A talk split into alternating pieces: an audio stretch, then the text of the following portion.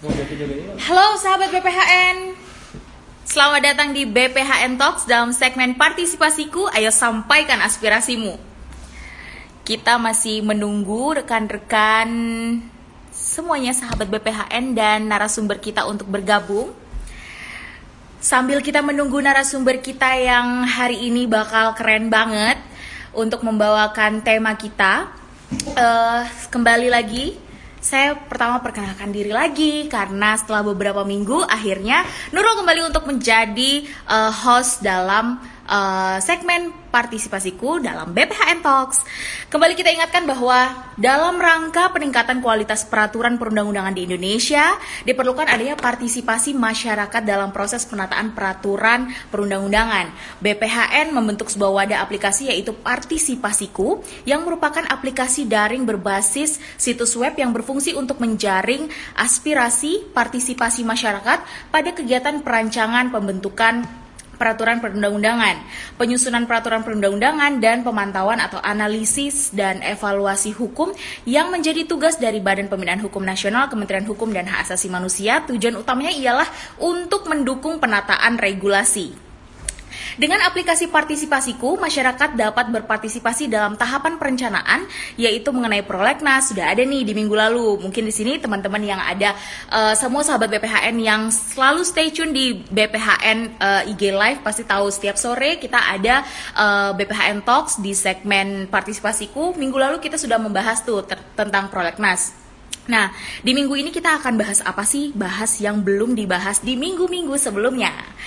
Well, uh, pada tahapan uh, penyusunan yaitu pada saat penyusunan NA juga sudah pernah dibahas di beberapa minggu yang lalu penyelarasan NA dan tahapan pemantauan serta peninjauan peraturan perundang-undangan melalui kegiatan analisis dan evaluasi peraturan perundang-undangan.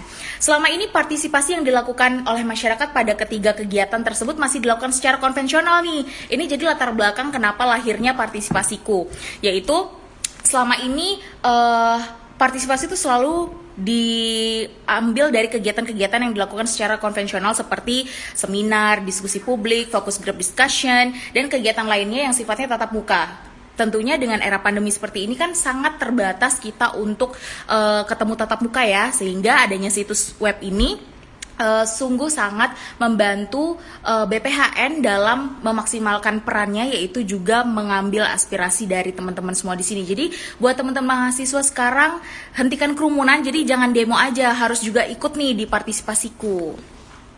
Well, kita masih menunggu. Oh, sudah ada nih.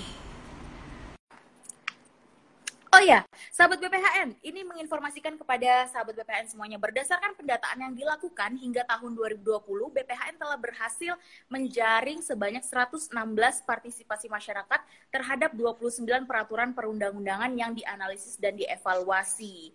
Telah bergabung bersama kita Pak Apri. Selamat sore Pak Apri. Selamat sore, terima kasih. Pak Apri lagi WFH atau masih dinas ini? Kebetulan habis pulang pembahasan petunjuk teknis jabatan fungsional analis hukum Mbak Nurul. Tuh, habis selesai. Tentang ini ya, uh, eh, JF analis hukum. Semoga di sini banyak partisipasi dari JF analis hukum nih. Kalau misalnya mau tanya-tanya mungkin nanti kita sedikit intermezzo kepada Pak Apri ya. Tapi sore ya, ini kita akan membahas tunggu sebentar ya. Oh ya, Oh ya, untuk uh, sahabat BPHN yang ingin bertanya jangan lupa ada tombol question and answer di bawah kanan. Jadi nanti untuk yang ingin bertanya silakan langsung uh, berikan questionnya di pertanyaannya di kolom tersebut. Jadi jangan di komentar ya, karena biasanya nanti ada sobat-sobat uh, pemeriah yang akan uh, memberikan komen-komennya sehingga akan tenggelam dan tidak terbacakan questionnya. Oke. Okay. Uh, Pak Apri, saya izin untuk bisa promosi dulu nih karena biasa ya sponsor okay. harus diinformasikan dulu kepada sahabat BPHN hmm. terkait dengan partisipasiku. Untuk BPHN sendiri saat ini uh, masih mengajak sahabat BPHN baik perseorangan, kelompok, orang atau instansi yang mempunyai kepedulian terhadap substansi peraturan perundang-undangan untuk terlibat aktif memberikan masukan guna meningkatkan kualitas peraturan perundang-undangan di Indonesia, baik pada tahap ex ante, yaitu pada tahapan uh, penyusunan naskah akademik, maupun pada tahap expose, pada tahapan analisis dan evaluasi peraturan perundang-undangan yang dapat diakses melalui partisipasiku.bphn.go.id. Dan sore hari ini, tepat banget nih karena kita sudah bersama dengan narasumber kita yang hebat, yaitu Bapak April Listianto atau biasa dipanggil Pak Apri sapaannya kalau di BPHN, yaitu Kepala Bidang Sosial Budaya, Pusat Analisis dan Evaluasi Hukum Nasional, Badan Pembinaan Hukum Nasional, dan pada partis, uh, pada segmen partisipasiku kali ini, BPHN Talks akan membedah substansi analisis dan evaluasi yang sebelum-sebelumnya nih minggu-minggu sebelumnya belum ada, tapi kali ini kita langsung menghadirkan nih langsung dari pusatnya sendiri yaitu analisis dan evaluasi hukum nasional. Dan pada sore hari ini kita akan membahas terkait dengan Undang-Undang Sistem Nasional Ilmu Pengetahuan dan Teknologi. Dan uh, tapi sebelumnya mungkin kita akan ini ya uh, oh ya untuk sahabat BPHN mohon maaf yang tidak ikutan live bisa saksikan di YouTube channel BPHN TV official uh, dan juga di Spotify BPHN Talks. Wow, saya baru tahu nih ternyata BPHN juga memiliki Spotify. Jadi semakin mudah dan murah diakses oleh seluruh sahabat BPHN di seluruh Indonesia lewat BPHN TV official di YouTube channel dan di BPHN Talks di Spotify. Uh, Pak Apri, Bagaimana kabarnya ya. Pak Apri? Saya Alhamdulillah sehat. Alhamdulillah sehat. Semoga Pak Apri dan seluruh sahabat BPHN yang sedang menyaksikan live Instagram BPHN Kemenkumham ini selalu sehat, termasuk juga saya. Amin, amin, amin. Pak Apri, sebelum kita membahas jauh terkait dengan uh, Undang-Undang Sisnas Iptek, boleh kita beri pemahaman terlebih dahulu nggak Pak? Uh, sedikit aja secara singkat terkait dengan apa dan bagaimana proses dari analisis dan evaluasi dari peraturan perundang-undangan yang selama ini dilakukan oleh Pusat Analisis dan Evaluasi Hukum Nasional di BPHN. Silakan Pak Apri. Iya. Uh, terima kasih Mbak Nurul. Ini kesempatan baik, uh, baik dan langka ya, karena baru kali ini saya juga uh, memanfaatkan IGA Live untuk uh, sharing uh, ilmu gitu ya, sharing pengetahuan. Memang uh, tugas uh, dan fungsi kami di Pusat Analisis dan Evaluasi Hukum adalah melakukan evaluasi terhadap peraturan perundang-undangan.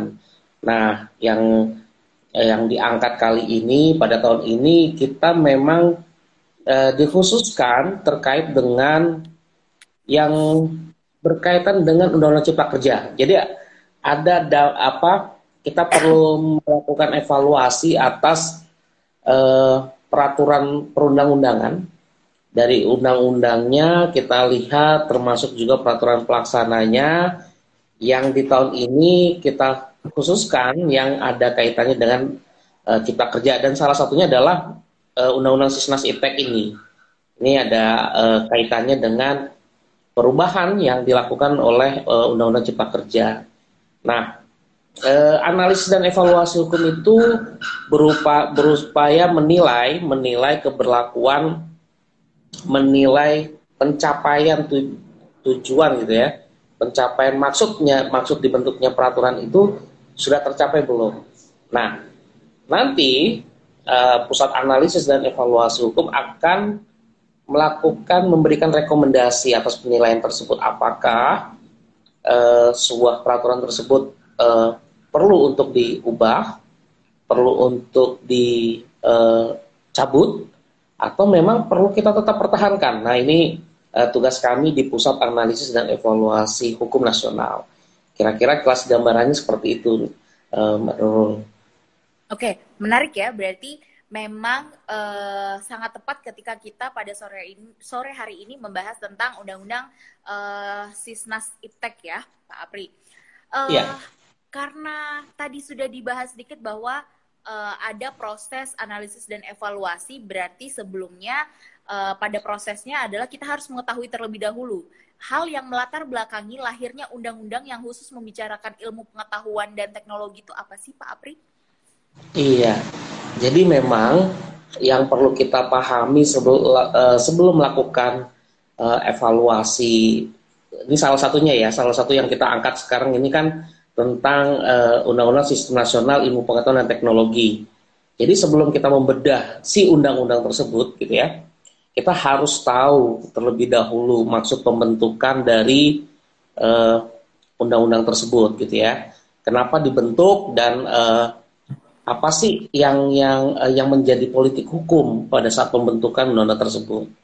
Jadi kalau kita melihat undang-undang 11 2019 tentang Sistem Nasional Ilmu Pengetahuan dan Teknologi ini sebetulnya dia e, menggantikan gitu ya mencabut undang-undang e, terdahulu di Undang-Undang 18 2002 e, yang sebelumnya nama undang-undangnya bukan Sisnas Iptek tetapi Sistem Nasional Penelitian Pengembangan dan Penerapan Iptek. Nah ini uh, baru lahir 2002, uh, 2002. Jadi sebetulnya kalau kita melihat eh, undang-undang tentang ilmu pengetahuan itu memang secara khusus baru dibentuk di 2000, uh, 2002 itu berangkat dari adanya memang uh, perhatian pemerintah untuk memajukan iptek. Nah, karena karena apa? Memang iptek itu sendiri adalah bagian dari uh, pencapaian tujuan uh, negara kita. Salah satunya itu mencerdaskan kehidupan bangsa. Jadi karena amanah itu, kemudian pemerintah memberikan uh, perhatian untuk membentuk sebuah undang-undang uh, khusus uh, terkait dengan uh, IPTEK ini. Nah, waktu itu 2022 uh, sudah sudah dibentuk dan saat ini sudah tergantikan uh, melalui Undang-Undang 11 2019. Sebetulnya kalau kita melihat secara lebih jauh dari hadirnya undang-undang ini adalah ingin uh, menjadikan Indonesia berdaya, berdaya saing.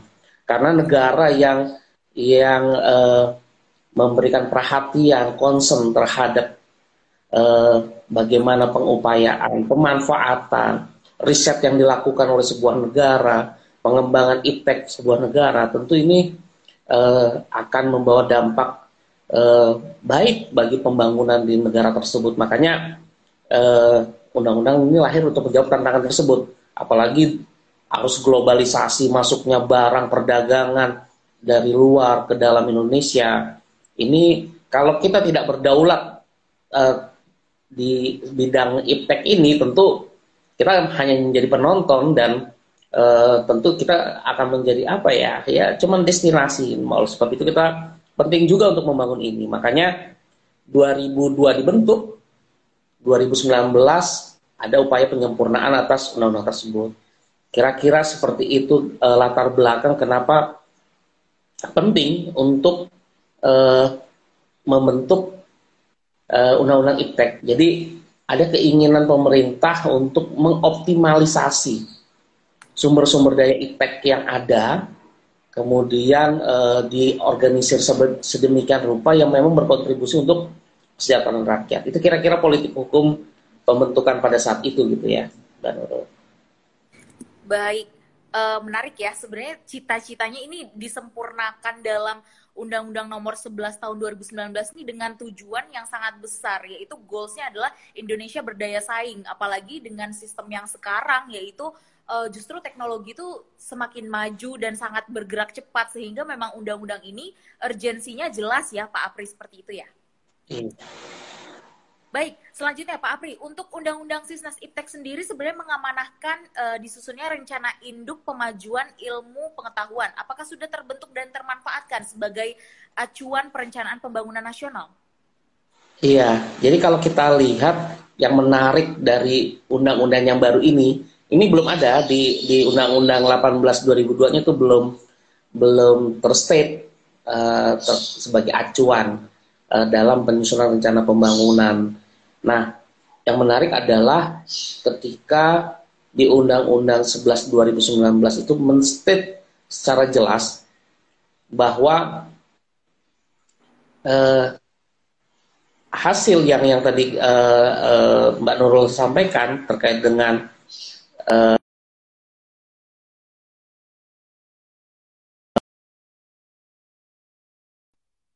dijadikan acuan Uh, jaringan Pak Apri atau jaringan? perencanaan pembangunan nasional, baik itu RPJP, RPJM, uh, kemudian uh, RPJP, RPJM dan rencana kerja tahunan pemerintah. Jadi ini ini menarik. Nah kalau pertanyaannya memang mendasar banget nih, udah ada belum nih uh, rencana induk gitu ya? Nah, betul. Uh, rencana induk ini memang uh, setelah kami uh, sebelumnya pernah berdiskusi dengan uh, Biro Hukum dari BRIN gitu ya. Ren, uh, BRIN itu Badan Riset In dan uh, Inovasi Nasional. Nah ini uh, memang sedang dalam tahap penyusunan. Uh, jadi rencana induk nanti ke depannya uh, ini akan dijadikan, dijad, jadi pada saat uh, musrenbangnasnya Bapenas. Nah, pelibatan BRIN dalam uh, memberikan feeding atas uh, terkait dengan uh, bidang iptek gitu ya, itu itu itu akan di, uh, dilibatkan. Jadi yang sebelumnya mungkin belum belum ada pelibatan khusus, tapi karena ini sudah menjadi amanah gitu ya, amanah undang-undang Sisnas Iptek, maka pada saat setiap penyusunan uh, uh, perencanaan pembangunan nasional itu wajib uh, uh, apa mendapatkan masukan uh, dari uh, hasil hasil uh, uh, penyusunan tadi rencana induk tadi. Nah ini memang uh, informasi yang kami terima ini sedang disusun. Jadi kalau ditanya apakah sudah selesai berdasarkan informasi yang kami peroleh uh, itu uh, masih dalam tahap proses penyusunan. Jadi seperti itu kira-kira uh, terkait dengan uh, rencana induk.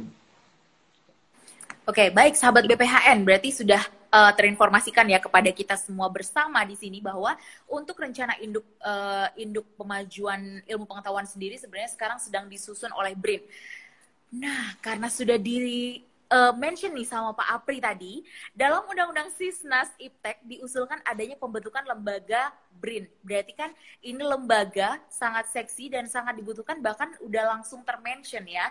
Sudah dibentuk juga sejak tahun 2019 oleh presiden kita dengan menjalankan fungsi penelitian, pengembangan, pengkajian, penerapan, invensi, dan inovasi. Sejauh ini bagaimana Pak peran yang diharapkan dari lembaga BRIN sendiri dalam pemajuan pelaksanaan riset dan inovasi di Indonesia?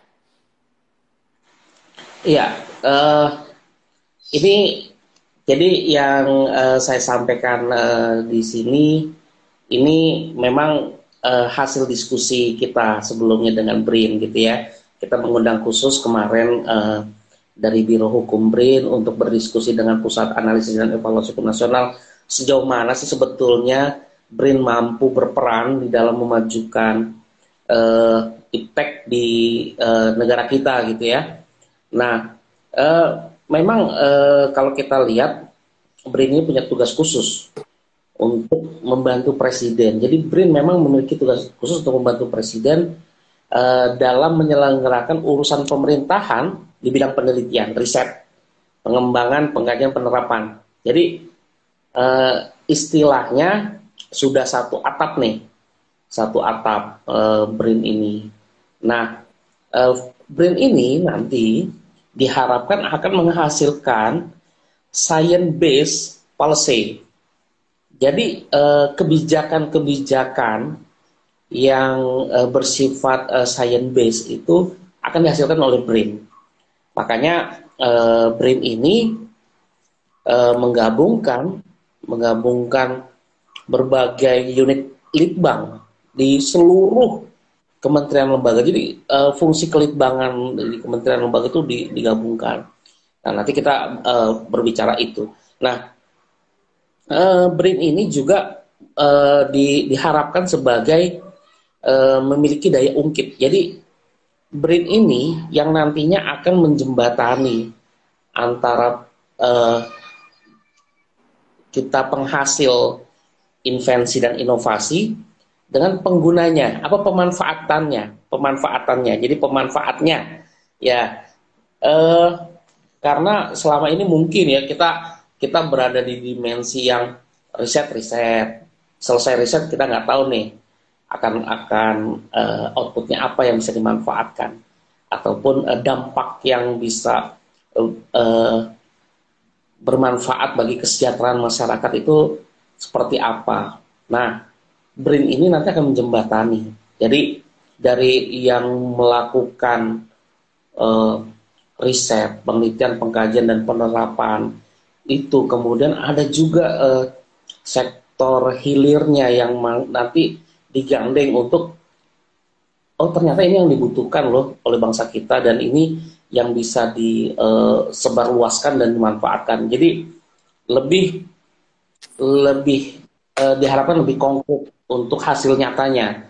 Nah ini nanti uh, tugasnya Prin nih untuk bagaimana uh, mengoptimalkan seluruh sumber daya iptek gitu ya. Uh, termasuk uh, menjalin kerjasama dengan pihak uh, luar negeri gitu ya. Nah ini jadi riset-riset yang uh, hasil pengembangan iptek di dalam negeri kita itu uh, berupaya dioptimalisasi oleh pihak BRIN dengan uh, nanti pola-pola struktur tugas dan fungsi yang ada di BRIN itu yang nanti akan um, mengupayakan hal tersebut gitu ya. Termasuk ini Mbak Nurul yang menarik adalah uh, saya dapat informasi juga dari dari uh, pihak BRIN adalah nanti KL-KL itu boleh loh request mau mem, uh, meminta penelitian apa. Nanti pihak BRIN jadi uh, pemberi layanan riset untuk Mbak. Jadi untuk kementerian misalkan uh, Kemenkumham uh, minta uh, riset terkait dengan misalkan uh, pem pembatasan uh, warga asing untuk masuk misalkan. Nah ini ini bisa by request karena nanti di BRIN itu semua organisasi riset itu semua yang dulu fungsi kelitbangan yang ada di kementerian itu beralih semuanya ke, ditarik ke BRIN. Kira-kira ilustrasi peran BRIN seperti itu. Baik, Pak Apri, kalau misalnya tadi Pak Apri telah menyebutkan bahwa eh, fungsi-fungsi uh, seperti LIPI, BPPT, Batan yang kita tahu terlebih dahulu berarti semua sudah uh, diambil oleh BRIN atau sebenarnya sudah melebur menjadi BRIN dari peran dari LIPI, BPPT, eh, Batan, Lapan. Iya. Itu berarti semua sudah di Jadi, BRIN. Benar begitu iya. Pak Apri? Uh, jadi informasi yang kami terima, memang uh, setelah berlakunya terakhir Perpres 78 2021 menggantikan uh, Perpres sebelumnya 33 gitu ya, uh, 2021. Jadi dalam waktu paling lama satu tahun, sebetulnya satu tahun sejak uh, uh, ditetapkan gitu ya, satu tahun. Jadi masih berproses nih. Oh. Tapi uh, kemarin LIPI yang sudah uh, pindah sepenuhnya jadi LIPI sudah um, ber, apa, beralih. Tugas fungsi kewenangannya itu semuanya sudah sudah melebur, sudah ini. Nah, yang uh, BPPT, uh, eh, Batan dan Lapan ini juga proses uh, Mbak Nurul. Jadi memang dikasih tenggat waktu satu tahun sejak uh, Perpres ini uh, ditetapkan gitu ya. Nah, nanti baik itu uh, sumber daya manusianya. Untuk yang khusus uh, empat lembaga ini, LIPI, Batan, Lapan, BPPT, ini sumber daya manusia, fungsi kewenangan, termasuk aset, ini jadi milik BRIN. Nah, ini ini yang yang apa? Yang uh, yang tadi yang tadi terkait dengan peleburan. Nah, gimana yang kementerian lembaga nih? Ini menarik nih. Baru mau saya tanyakan, bagaimana yang uh, eh, litbang kementerian nantinya apakah akan dialihkan ke BRIN juga atau seperti apa? Karena masing-masing kementerian kan punya peran litbang juga seperti itu Pak Apri.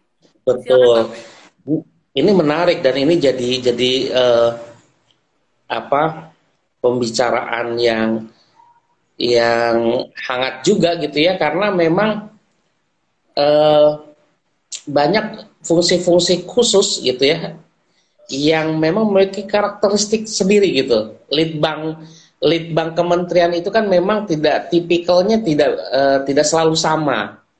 Ada eh, hal-hal khusus yang memang uh, menjadi bagian fungsi dari uh, kelitbangan sebuah lembaga. Namun memang amanah BRIN, eh amanah BRIN, amanah Perpres ya yang mengatur. Jadi amanahnya itu tercantumnya di Undang-Undang Sosialisasi IPTEK untuk membentuk uh, Badan Riset dan Inovasi Nasional. Kemudian di Undang-Undang Cipta Kerja yang uh, 11 2020 itu mengamanahkan juga di pasal 48. Tapi itu terkait dengan lebih menguatkan uh, fungsi BRIN plus fungsi Badan Riset dan Inovasi Daerah. Jadi daerah itu boleh loh bentuk uh, BRIDA namanya. Kalau kita singkat BRIDA. Kalau BRIN itu di level nasional, di daerah-daerah kalau ingin membentuk badan riset uh, di skop lingkup daerahnya uh, boleh membentuk badan. Nanti uh, tetap uh, walaupun tidak tidak ada mekanisme koordinatif gitu ya. Uh, maksudnya tidak dalam posisi struktural hierarkis gitu vertikal dengan BRIN, tapi uh, di dalam pembentukannya untuk BRIDA tetap di bawah pengawasan BRIN gitu.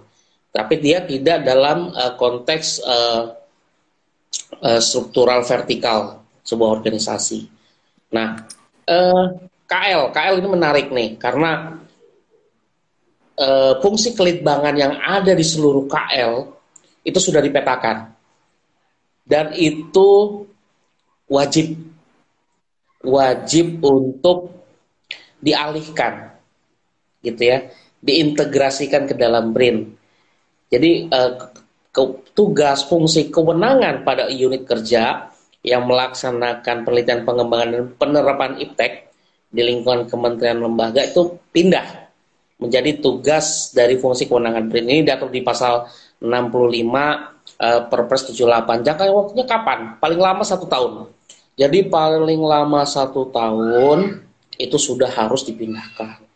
Nah, nanti terkait dengan kepegawaiannya itu nanti uh, Menpan memiliki memiliki ini uh, Menpan memiliki kewajiban untuk melakukan proses tersebut. Jadi eh, SDM-nya itu diminta di SDM juga nanti lari ke BRIN. Nah ini ini uh, apa menariknya. Yang informasi uh, terakhir yang kami peroleh yang sudah siap bedol desa gitu ya jadi satu litbangnya bedol desa semuanya pindah ke ke BRIN itu adalah KKP, Kementerian hmm. Kelautan dan Perikanan. Itu dia satu unit litbang dari kantor kantornya, dari SDM-nya dan kewenangannya semuanya hilang, pindah ke BRIN. Di BRIN ada di BRIN ada uh, organisasi riset khusus di bidang kelautan. Jadi disiapkan rumahnya juga di BRIN. Jadi yang memang khusus di bidang kelautan dan perikanan ada organisasi risetnya. Itu yang kumham. Ada Pak Apri iya. izin. Berarti uh, dalam satu tahun ini fungsi litbang yang ada di kementerian harusnya sudah pindah ke BRIN. Iya, ya masih proses proses transisi. Jadi peralihan. Uh, peralihan. Jadi memang sudah diminta memang dan sudah dikomunikasikan. Jadi BRIN itu sudah istilahnya sudah diskusi karena ini kan harus proses transisi ini harus segera ya gitu. Termasuk nanti dia tripartit dengan Menpan jadi ke, kepegawaiannya itu BKN Menpan BKN gimana nanti yang litbang ini posisinya memang akan pindah ke BRIN gitu. Nah, ini kira-kira sih seperti itu uh, Mbak Mbak Nurul ini. Menarik ya, sangat menarik nih Pak Apri dan sahabat BPHN. Uh, eh, karena ternyata kita se sekarang ini sedang ada peralihan untuk pembentukan sudah dibentuk badannya yaitu Badan Riset dan Inovasi Nasional. Secara utuh dan akan diintegrasi bukan mengintegrasi tapi mengambil seluruh lembaga-lembaga yang memiliki fungsi penelitian pengembangan pengkajian itu untuk disatukan dalam satu lembaga besar yaitu BRIN. Ini luar biasa. Tinggal mungkin kita setelah ini akan menunggu badan hukum ya maksudnya hukum yang senasional. Jadi bisa terpusat juga nih bukan hanya uh, di penelitian yeah. ya Baik. Iya. Uh, kita sedikit informasi lagi kepada sahabat BPHN. Bagi sahabat BPHN yang belum bisa join live Instagram sore hari ini, bisa menyaksikan juga di BPHN Talks di YouTube channel BPHN uh, eh, Official dan juga di kanal Spotify BPHN. Jadi bisa diakses di mana aja sambil pulang bawa motor sambil dengerin Spotify obrolannya tapi diskusi. Sebelum Friday night ya kita bahasnya uh, agak berat dulu tentang UU Sisnes uh, Sisnes itu Baik, Pak Apri. Kita lanjutkan diskusi kita.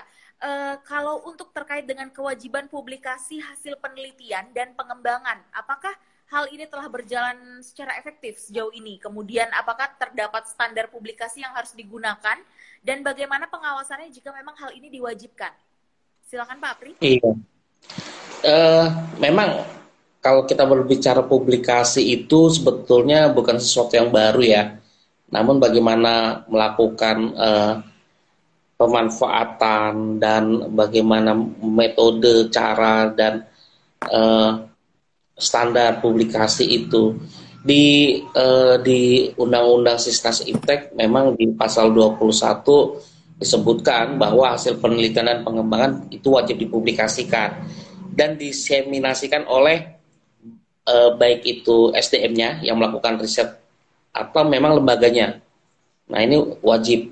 Nah yang menarik adalah e, ternyata peraturan lebih lanjutnya ini belum belum belum ada gitu ya. Kalau kalau e, kalau kita misalkan menilai sebuah peraturan adalah salah satunya memang apakah norma yang ada, norma pengaturan yang e, ada itu membuka e, ruang nggak untuk perlu diatur lebih lanjut walaupun belum tentu di state secara uh, uh, secara jelas secara apa definitif gitu dalam dalam sebuah rumusan. Diatur lebih lanjut.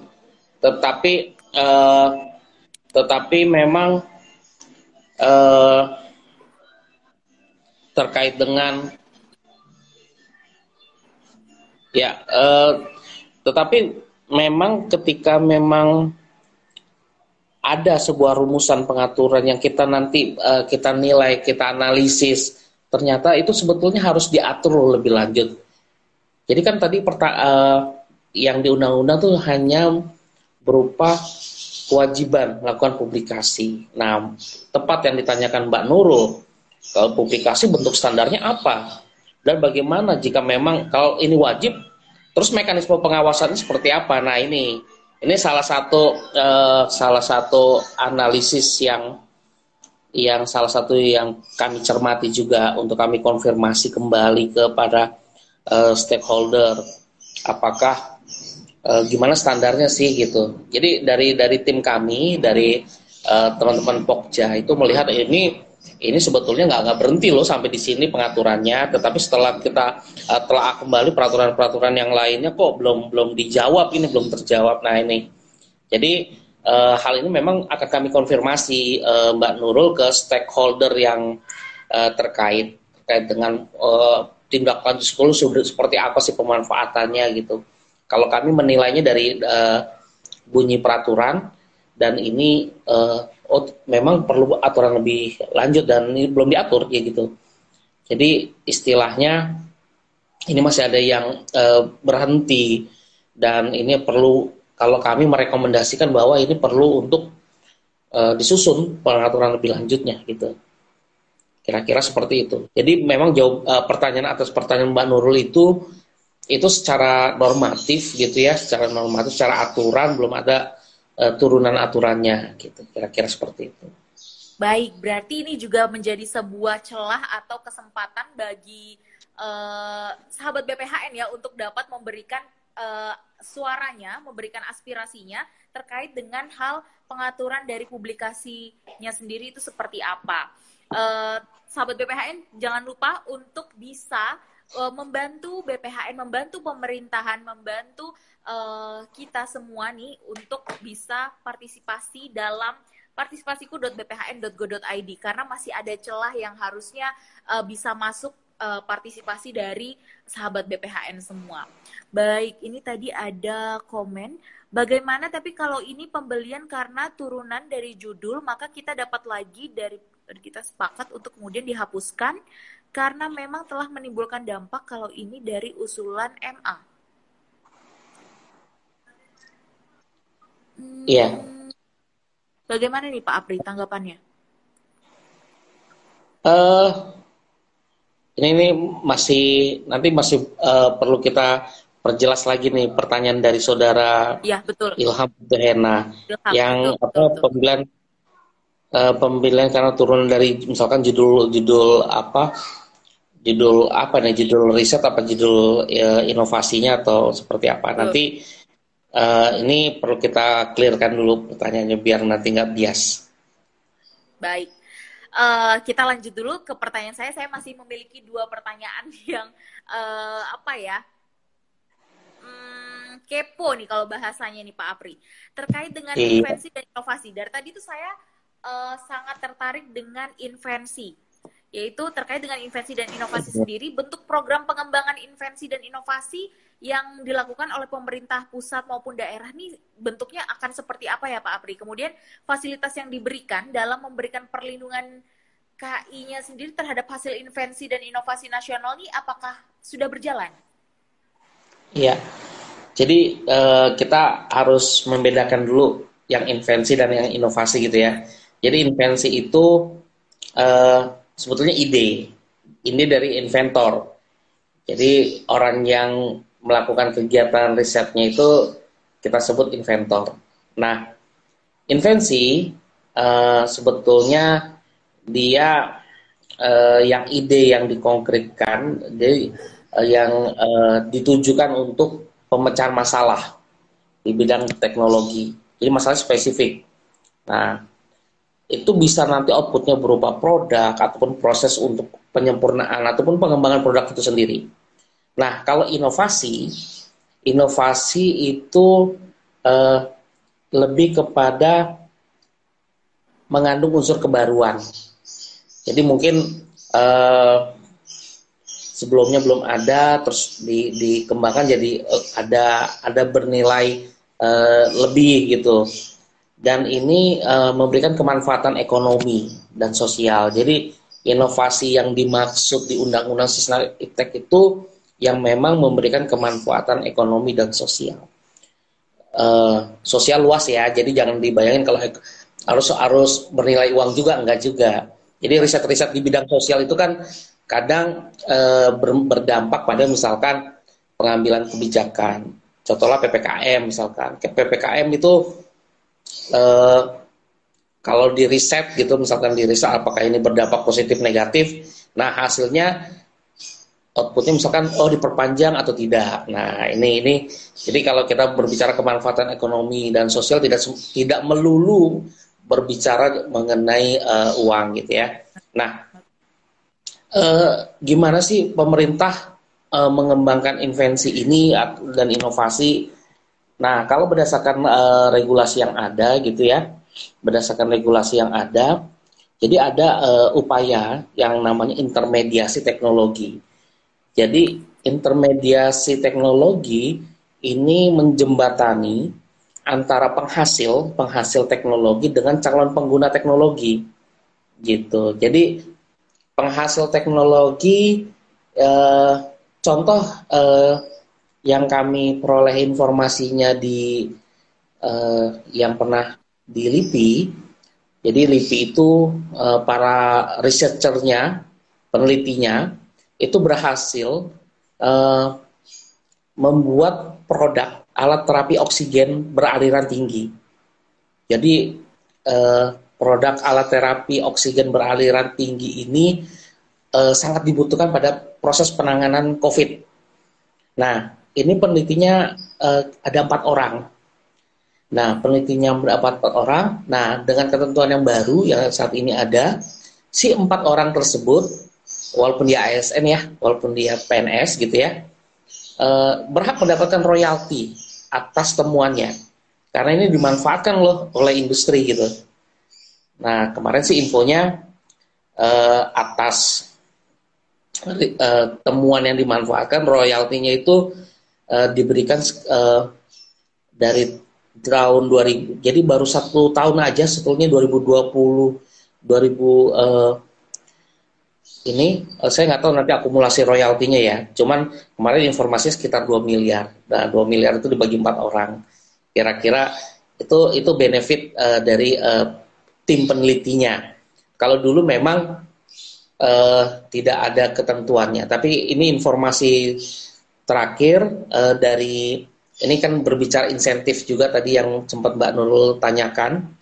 Jadi ada namanya imbalan imbalan yang berasal dari uh, eh, PNBP royalti paten kepada inventor. Jadi baru nih aturannya nih uh, istilahnya kompensasi berupa royalti ini tuh untuk untuk memacu juga memacu juga uh, penghasil teknologi itu benar-benar memiliki uh, mampu memenuhi kebutuhan uh, untuk kesejahteraan masyarakat dengan tadi kan uh, oksigen ya beraliran tinggi dan itu dimanfaatkan oleh industri gitu ya dan untuk industri itu kemudian diturunkan lagi pada penanganan COVID. Nah akhirnya ini dapat royalti.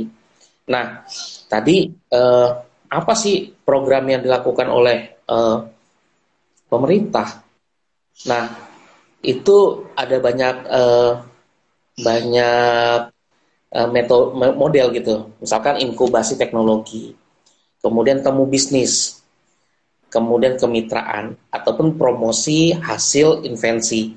Jadi pemerintah nih melalui BRIN nantinya itu akan mendorong yang namanya melakukan inkubasi teknologi, melakukan kemitraan, melakukan temu bisnis termasuk promosi. Nah, ini uh, ini yang coba uh, ini ini berdasarkan uh, uh, regulasi yang ada kami kami telaah seperti itu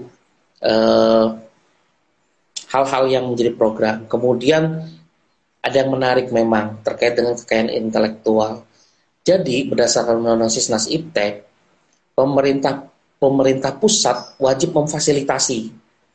Nah, wajib memfasilitasi perlindungan kekayaan intelektual dan uh, pemanfaatannya atas invensi dan inovasi yang dihasilkan oleh peneliti-peneliti kita. Nah, jadi kan banyak yang yang yang hasil hasil risetnya sebetulnya uh, bernilai tinggi gitu ya, bernilai ekonomi tinggi bisa jadi gitu ya. Nah ini tapi kalau memang nggak ada uh, bentuk fasilitatif dari pemerintah untuk melindungi kekayaan intelektualnya itu bisa bisa hilang gitu ya. Bisa di bisa di istilahnya dicaplok ya. Nah makanya di undang-undang Sisnas Iptek pemerintah wajib tuh memberikan fasilitas perlindungan kekayaan intelektual. Nah termasuk pemerintah melalui undang-undang ini juga pemerintah daerah dan pemerintah pusat dan daerah wajib memanfaatkan hasil invensi dan inovasi nasional Nah, kata wajib sebetulnya berdampak loh, gitu loh. Kalau wajib ini uh, sebetulnya dia harus uh, mengambil pilihan utama untuk misalkan memanfaatkan uh, hasil penelitian. Nah, turunan pengaturannya, nah ini sekali lagi nih turunan pengaturannya nih, ini masih masih dalam proses uh, penyusunan si informasi yang kami terima. Jadi uh, memang BRIN ini rel relatif baru ya, Mbak Nurul. Jadi BRIN itu yang nantinya meliding, meliding semuanya, termasuk seluruh instrumen, uh, seluruh metode dan uh, kebijakan nasionalnya lewat BRIN. Baik itu riset-riset yang dilakukan uh, pihak uh, perguruan tinggi, pihak uh, swasta, masyarakat itu kebijakan nasionalnya diambil uh, dikeluarkan oleh BRIN. Nah ini karena mungkin ya kita juga memandang BRIN itu baru lagi proses transisi pembenahan organisasinya ya hal tersebut masih belum kalau kami uh, peroleh informasi masih belum belum tuntas jadi belum selesai kira-kira itu Mbak Nurul baik terima kasih Pak Apri. Uh, pertanyaan saya yang tadi itu cukup kaya ya ternyata informasinya karena kita berbicara tentang dua hal yaitu invensi dan inovasi. Kemudian lebih ke prosesnya bagaimana ketika memang uh, ada uh, ada ide itu kemudian uh, dimanfaatkan seperti apa inovasi itu sampai juga pada fasilitas yang diberikan diberikan oleh uh, pemerintah pusat dan daerah seperti itu.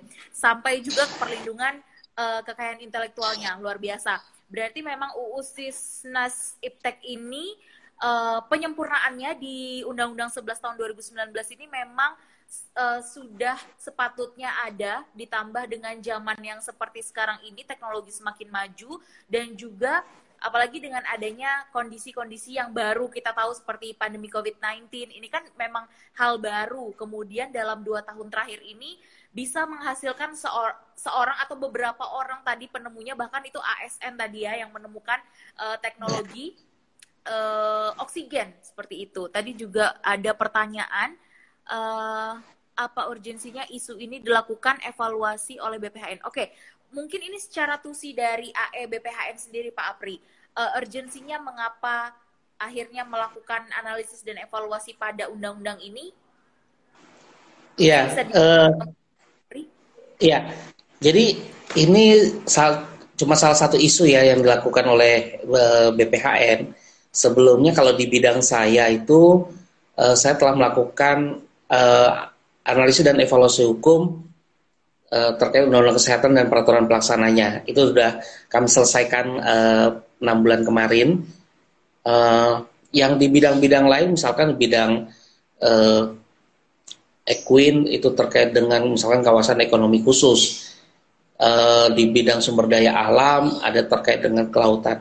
Nah kalau pertanyaannya kenapa mengambil ini gitu di yang tadi saya sampaikan di awal bahwa uh, pada tahun ini pusat kami memiliki tugas khusus untuk uh, peraturan perundangan yang berdampak uh, dengan lahirnya Undang-Undang Cipta Kerja 11 2020. Ya. Jadi dan kebetulan Sisnas Iptek ada ada walaupun cuma ternyata setelah ditelah cuma satu satu ketentuan saja yang diubah melalui Undang-Undang Cipta Kerja yaitu hadirnya Badan Riset dan uh, Inovasi yang di daerah. Jadi itu payung untuk pembentukan BRIDA gitu. Seperti itu sih uh, latar belakang. Oke. Terjawab sudah uh, penanya kita dari Nanda. Kemudian ada pertanyaan lagi. Ini sudah terjawab juga bagaimana nasib penelitian di Kementerian pasca penyatuan di BRIN. Sudah dijelaskan iya. tadi oleh Pak Apri ya. Bahwa akan merger akan beralih. masa iya. dalam satu tahun ini. Cuma memang Pak Betul. Apri mungkin akan uh, masa peralihan dan pergantian itu yang memang harus adaptasi lagi uh, baik yeah. SDM pun uh, pekerjaan. Tapi kalau misalnya dari sisi tusi sebenarnya harusnya sama saja ya Pak Apria. Yang menarik adalah ketika kementerian lembaga berusaha bertahan. Nah ini bertahan ini bertahan itu dalam artian uh, kalau tadi KKP Kementerian Kelautan dan Perikanan itu bedol desa. Litbangnya pindah ke BRIN seluruhnya dan itu uh, sudah uh, kami terinformasikan kemarin oleh uh, Biro Hukumnya. Nah, yang menjadi problem adalah ketika memang SDM penelitinya, misalnya Kumham, Kumham harus pindah ke BRIN seharusnya, fungsi kelitbangan. Tapi yang jadi problem adalah ketika SDM yang peneliti hukum ataupun uh, peneliti di bidang sosial lainnya gitu ya, uh, di yang ada dimiliki oleh Balitbang Hukum dan HAM Kemenkumham itu tidak bergeser gitu. Ini jadi problem. Karena memang uh, dia hanya hanya mengumpulkan fungsi. Tadi yang empat lembaga tadi uh, Batan, LIPI, BPPT dan 8 lembaga penerbangan dan antariksa nasional itu itu seluruhnya kewenangan, fungsi, struktur, organisasi, SDM termasuk aset itu berpindah. Tapi kalau e, lembaga kelitbangan kementerian lembaga yang disebutkan adalah fungsi kelitbangannya. Nah, fungsi kelitbangan tentu di dalamnya melekat ada SDM yang melaksanakan fungsi tersebut. Nah, SDM yang melaksanakan fungsi tersebut yang seharusnya uh, peneliti dia seharusnya sih pindah ke BRIN gitu ya. Secara normatif seperti itu. Tapi ini dikasih pilihan. Ketika dia nggak pindah ke BRIN, ya berarti dia bukan jadi peneliti lagi gitu. Misalkan berpindahlah jadi fungsional yang lainnya, analis kebijakan atau analis hukum atau analis apa gitu ya. Ini ini tapi kalau kalau dia memang uh, peneliti, dia akan pindah ke brain gitu ya. Seperti itu. Baik, Pak Apri, ini mungkin saya akan meminta uh, apa ya pendapat pribadi dari Pak Apri sendiri. Sebenarnya lebih baik lebih baik masing-masing kementerian memiliki uh, pusat litbang atau lebih baik disatukan saja dalam satu lembaga ini yaitu BRIN. Ini saya langsung mengulik Pak Apri, pendapat Pak Apri sendiri. Ini ini uh, pertanyaan yang berat. Uh, yang beratnya itu karena memang uh, secara kebijakan nasional ini kan uh, amanah pimpinan tertinggi kita ya uh, selaku uh, Pak Presiden mengamanahkan adanya uh, pembentukan BRIN. Nah, uh, memang ada problematik sedikit uh, ketika memang gimana peneliti yang ada di lembaga Eh, bukan di lembaga pemerintah tapi lembaga negara. Contoh Mahkamah Agung, contoh Mahkamah Konstitusi, kan itu ada peneliti juga. Yang sebelumnya secara fungsional si orang tersebut dia uh, jabatan itu jabatan fungsional yang dibina oleh LIPI dan, dan sekarang kan berarti dibina BRIN ya. Nah, jabatan fungsional dibina itu dibina oleh uh, LIPI selaku peneliti. Tetapi posisi yang bersangkutan itu bukan eh, apa istilah bekerja di lembaga pemerintah tapi di lembaga negara. Nah, ini ini perdebatannya masih masih ini kata ini ini informasi dari BRI-nya sendiri ya. Jadi masih uh, di, di didiskusikan terkait dengan beberapa peneliti yang berada di Eh, lembaga-lembaga uh, tersebut. Cuman uh, memang yang kami peroleh informasinya adalah kan dia bukan melaksanakan tugas lembaga negara, tetapi di kesekjenannya, di kesekretariatannya. Misalkan dia peneliti di DPR, kan bukan dia entitas DPR-nya, tetapi dia kesekjenan DPR-nya. Makanya sebetulnya uh, dia uh, bisa bisa di, ditarik gitu ya. Nah, tapi yang jadi problem adalah tadi yang Brin e, mengatakan akan e, menjadi melayani e, KL gitu, melayani permintaan riset dari KL. Kemarin sih sempat e, e, disampaikan juga ke kami bahwa kalau KL membutuhkan penelitinya nanti dipinjamkan. Nah ini ini ini unik juga nih. Jadi bisa jadi awalnya itu milik Kumham gitu peneliti hukum gitu ketika berpindah ke BRIN nanti pada ketika memang kementerian tersebut membutuhkan si peneliti ini nanti akan di, diperbantukan. Nah ini malah malah balik lagi gitu istilahnya diperbantukan. Nah. Baik. Uh, uh, kalau cara... kalau ditanya iya kalau ditanya ini saya saya juga berat dijawabnya. Jadi pertanyaan itu dikembalikan ke uh, pemahaman masing-masing gitu ya. Susah untuk menjawab yang bagus mana nih bagus karena memang belum berjalan juga sih Mbak Nurul karena masih proses integrasi mungkin efektivitasnya masih belum terlihat gitu ya. Ya betul. Uh, Pak Pri kalau misalnya di di undang-undang ini sendiri kemudian Pak Apri sudah cukup banyak dan bahkan sudah mendapatkan input uh, komunikasi dari orang BRIN sendiri sebenarnya apa yang menjadi perbandingan uh, atau perbedaan ketika nanti sudah semuanya maksimal bekerja di BRIN sama yang dulunya. Kalau misalnya kita tahu kan LIPI dari dulu tuh kita terkonstruk bahwa uh, penelit pusat pengkajian penelitian yang terqualified di Indonesia itu pasti LIPI kita ngomongnya. Nah, apakah ada perbedaan ketika nanti LIPI ini sudah ada di BRIN? Itu apakah ada pembaruan lainnya? Iya. Yang menarik adalah ketika teman-teman uh, melihat uh, struktur yang ada di uh, struktur organisasi yang ada di BRIN. Ini cukup menarik. Jadi uh, organisasi BRIN itu istilahnya dibagi dua.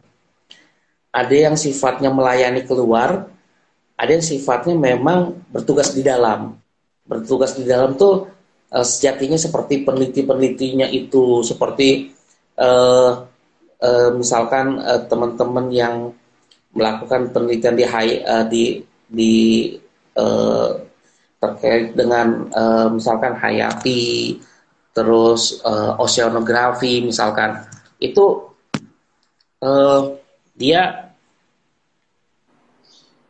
dia melakukan itu juga gitu. Tapi ada yang yang um, melaksanakan keluar gitu ya. Jadi jadi uh, istilahnya dia penghubung penghubung keluar secara organisatoris. Nah, kalau kita lihat dari strukturnya yang tadi Mbak Nurul uh, sampaikan, yang tanyakan adalah ketika uh, di LIPI itu ketika berpindah ke BRIN, mereka disediakan kanal yang disebut organisasi riset. Oh. Nah, kanal di organisasi riset yang ada, misalkan organ, organisasi riset kita singkat OR aja ya, OR tenaga nuklir. Nah ini menjembatani peneliti-peneliti dari Batam. Kemudian OR penerbangan dan antariksa, dia menjembatani uh, teman-teman lapan Nah, terus ada juga OR pengkajian dan penerapan teknologi. Dia menjembatani BPPT. Nah, LIPI-nya sendiri agak banyak nih kebagian. Ada ilmu pengetahuan hayati, ada ilmu pengetahuan teknik, ada ilmu pengetahuan kebumian. Dan satu lagi yang menarik adalah ilmu pengetahuan sosial dan humaniora. Sebetulnya ini berdasarkan informasi juga ya karena terus terang ini kemarin kami mengundang uh, Biro Hukum BRIN untuk kita kulik-kulik juga lah. Nah, itu sebetulnya mau disiapkan organisasi riset hukum untuk menampung bedol desanya Kumham misalkan. Tapi ternyata uh, tidak jadi. Nah, jadi nama organisasi riset yang ada adalah ilmu pengetahuan sosial. Ini untuk pen, uh, sebetulnya ini rumahnya peneliti hukum jadinya ilmu pengetahuan sosial dan uh, humaniora itu itu yang uh, yang ketika ditanyakan masih melakukan pekerjaan riset nggak yang qualified ya iya tapi dia di di organisasi risetnya yang sebetulnya mewadahi si para peneliti perekayasa para pengkaji teknologi di situ Nah, kalau struktur yang keluarnya yang tadi saya bilang itu ada beberapa uh, kedeputian. Nah, ini ini jadi istilahnya double ya. Saya juga ada deputi, misalkan deputi uh, pemanfaatan riset dan teknologi itu satu deputi sendiri dia. Lalu nanti ada beberapa direktorat. Nah, ini fungsi-fungsi yang katanya uh, teman-teman di BRIN itu dia uh, menjembatani keluar. Gitu. Kira-kira gitu nantinya Mbak Nurul. Masih Baik. ada sih melakukan juga masih ada.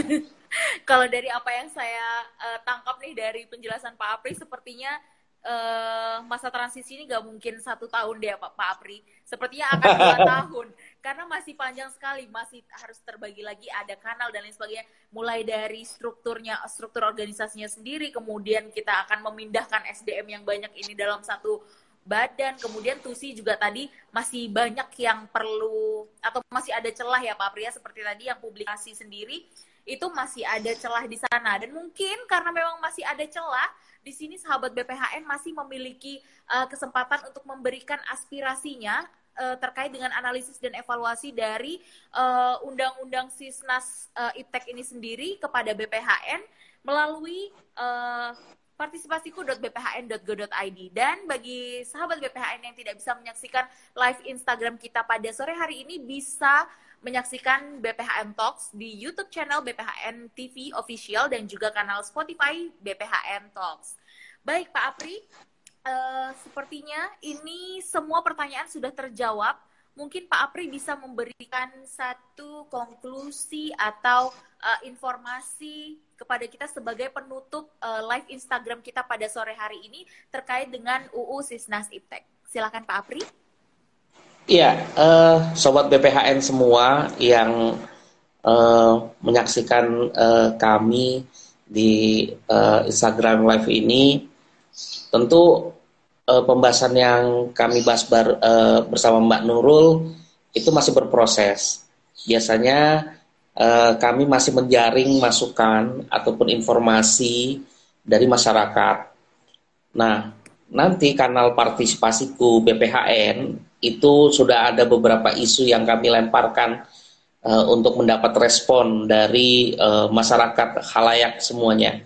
Nah, silakan Bapak Ibu berkontribusi uh, menyampaikan uh, masukan, gagasan, tanggapan ataupun uh, kritikan uh, terhadap misalkan ke, keberadaan, keberlakuan, pengaturan yang ada di undang-undang tersebut, gitu ya.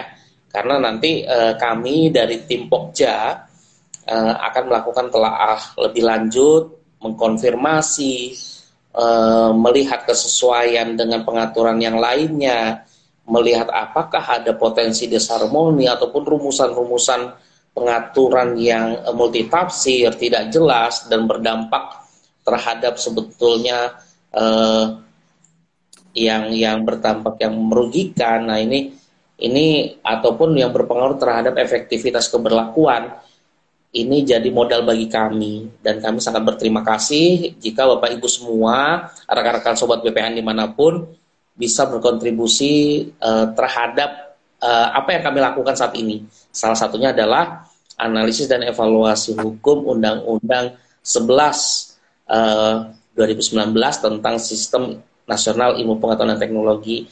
Jadi saya berterima kasih diberi kesempatan untuk sedikit menjelaskan apa yang kami lakukan saat ini dan ini masih berproses uh, dan ter, uh, kami uh, dalam kesempatan ini juga mengajak teman-teman bahwa yuk kita sudah mulai peduli sama regulasi yang ada kan gitu.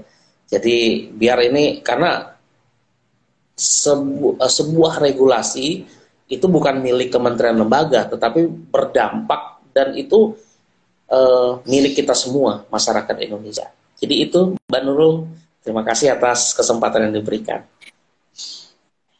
Baik, sekali lagi terima kasih kepada Pak Apri sebagai narasumber kita atau teman diskusi kita pada sore hari ini. Sangat menarik banyak yang kita dapat dari uh, pembahasan Undang-Undang Nomor 11 Tahun 2019 tentang Sistem Nasional Ilmu Pengetahuan dan Teknologi. Bahkan tadi lebih banyak kita bahas mulai dari uh, ini berangkatnya sebenarnya urgensinya dari UU Cipta Kerja yang hanya sebenarnya ada satu uh, yang nyangkut yaitu UU Sisnas uh, uh, Iptek ini karena juga akan melahirkan sebuah lembaga baru yaitu BRIN yang akan menjadi pusat dari peneliti, pekajian dan lain sebagainya itu ada dalam satu lembaga yaitu BRIN. Luar biasa sekali.